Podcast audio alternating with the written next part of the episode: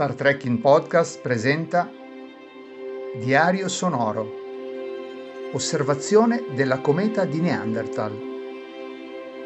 Con le voci di Loris, Luca, Angelo, Renato, Kevin e Gianluca.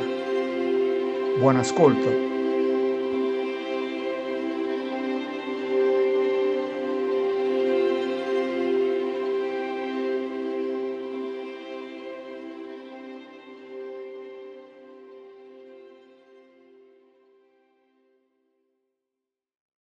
Però è stato, è stato curioso l'intrecciarsi di questo diario eh, costruito, diciamo così, con, con, gli audio. Mi piacerebbe selezionare eh, il riscontro più significativo di ciascuno e poi magari quando l'ho individuato vi chiedo se, siete, se lo posso condividere anche con con eventuali altri, lasciandolo anonimo perché può essere, ripeto, un bel esempio di scambio incrociato, tra l'altro tra osservatori eh, con strumenti diversi, in località molto diverse, perché siamo città diverse e quindi anche significativo di quello che vuol dire molte volte ciò che si legge sui giornali, cometa oppure osservazione con grandi aspettative, invece la realtà una realtà che ci riporta anche dal punto di vista storico a osservazioni, adesso al di là di quelle fotografiche, realizzate con strumenti ottici eh, che, che, che molti, molti, molte persone non hanno la più pallida idea, sono quelle che poi quando si avvicinano al telescopio durante una serata pubblica dicono ah tutto qua e si perdono. Quello che noi invece abbiamo eh, sempre mh, seguito nel corso degli anni nell'osservazione visuale con strumenti diversi e in qualche modo abbiamo eh, così assaporato ciò che vedevano i primi osservatori, non dico da Galileo, ma comunque insomma cosa significa l'osservazione visuale. Quello che dico io ancora oggi quando eh, molti adottano il eh, le osservazioni al microscopio le fanno sullo schermo e quindi si perdono il contatto diretto con l'ugulare. Cosa vuol dire? Come quando dico io ai bambini, andatevi, adesso siete da soli, non c'è la maestra, andatevi a cercare da soli in questo campo che vedete dentro l'oculare eh, questi oggetti, questi particolari ed è per quello che poi li faccio disegnare perché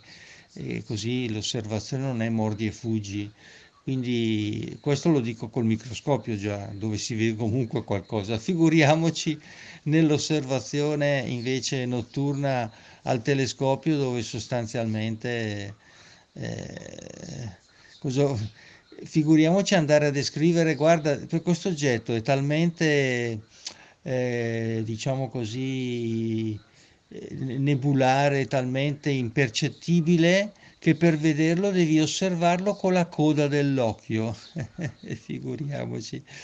E anche perché appunto molte persone arrivano lì e già non sanno a che distanza posizionarsi con, con l'occhio, poi magari hanno appena guardato il cellulare quindi hanno perso l'acuità al buio. E, e, poi ripeto soprattutto se non c'è l'osservazione e uno si aspetta di vedere ciò che vede in fotografia come sappiamo è impossibile eh, apprezzare e dare valore a queste osservazioni visuali. Il bello dell'osservazione visuale è proprio questo, un'esperienza che si accumula nel tempo con diversi strumenti. Sì, perché poi anche in campo astronomico è arrivata la fotografia e quindi digitale e come nel caso del microscopio si guarda tutto sullo schermo ma è tutta un'altra cosa.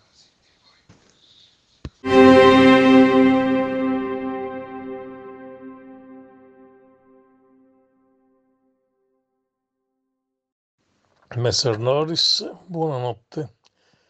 Rapporto osservativo della cometa ZTF3 o di Neanderthal, rapporto molto denudente. È osservata verso le 21.45 a un'altezza di 35 gradi orizzonte nord. Sono andato a una caccia con un binocolo 20 per 80 e puntando nelle Kochab e, e gamma dell'orsa minore a circa un campo e mezzo di grado del binocolo, circa 4 gradi, 5 gradi verso est, sono riuscito a individuarla. Una macchia appena appena lattiginosa visibile al binocolo 20x80, ma molto estesa. Avrà avuto un'estensione di almeno un, un grado quadrato, una grossa chioma, ma molto debole, e un principio di coda col binocolo. Però, se questa è una cometa più luminosa del periodo che si intravede alle 9 e tre quarti di sera, sono a fatica, va bene un cielo con inquinamento luminoso come quello di Mira, con binocolo 20x80, la cosa è stata abbastanza denudente. Questo è il mio riscontro di questo piccolo rapporto preliminare dell'osservazione di questa cometa. A sentirci presto, ciao da Luca.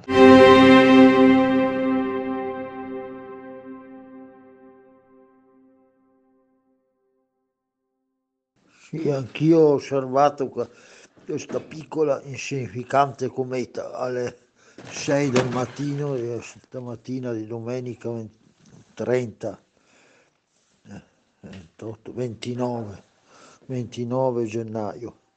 Eh, è comoda a quell'ora perché le due stelle beta e gamma del, dell'orso minore sono belle alte, sul loro prolungamento si trova facilmente anche con un binocolo 7x50 o 15x70 si vede un po' meglio una macchiolina una macchiolina eh, lattiginosa con un piccolo condensamento al centro del nucleo che si vede abbastanza bene. Non ho visto colori eh, e comunque sì non è niente di spettacolare. Tutto qua. Ciao Angelo.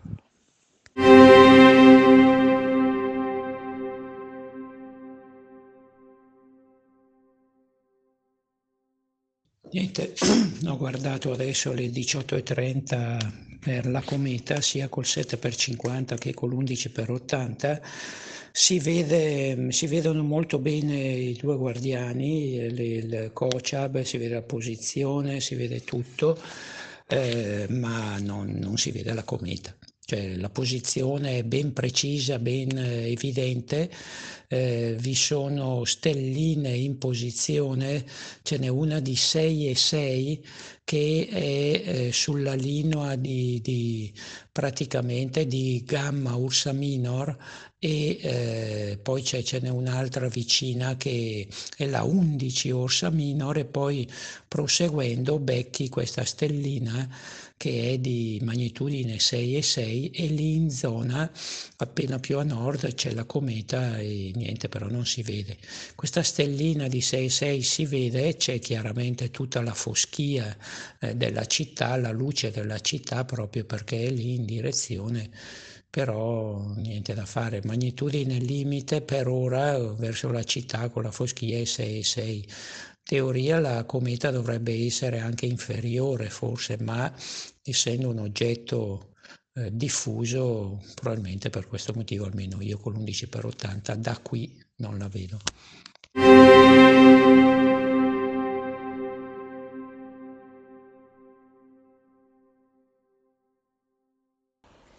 Ciao Loris, eccomi qua. I sent you a couple of photos from last night. Yes, about 6 p.m. I drove out to Kerry Lake. It was clear. Set up my camera on my uh, star tracker and was out there for oh, maybe 45 minutes. Uh, it was a very nice night, beautiful, clear. Uh, you see, I, I, got the comet and also a nice picture of the uh, Orion Nebula. Both of these are 30 second exposures with my 300 millimeter lens. Uh, you know, in this kind of weather, Lotus, my body stays warm, but by the time we left, my fingers were numb. Couldn't even feel them anymore. I had trouble taking apart the equipment. so, but it was worth it. Like I say, I think I got a couple of nice photos. I had to send them to you. so you can see them because I know you don't you don't look at Facebook very often. So there you are. I'll talk to you more later. Ciao, a presto.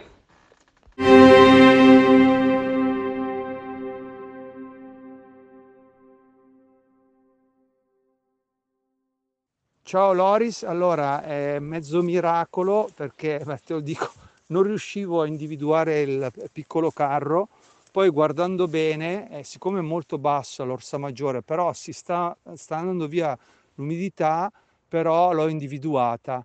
Praticamente la posizione è, do, è, è mh, seguendo la stella Cocab, cioè tra Percad e Cocab, il segmento per due volte e la si vede si vede proprio questo batuffolino di cotone, eh, ovviamente il binocolo è un 100 mm, quindi 100 mm è un'apertura già insomma eh, buona. Figurati se, se fosse limpido il cielo. Adesso però tento la fotografia, visto che l'ho beccata e nei prossimi giorni la luna sarà peggio, proviamo a fare una fotografia. Comunque, ripeto, uh, vista, Emery, confermi di averla vista? Sì.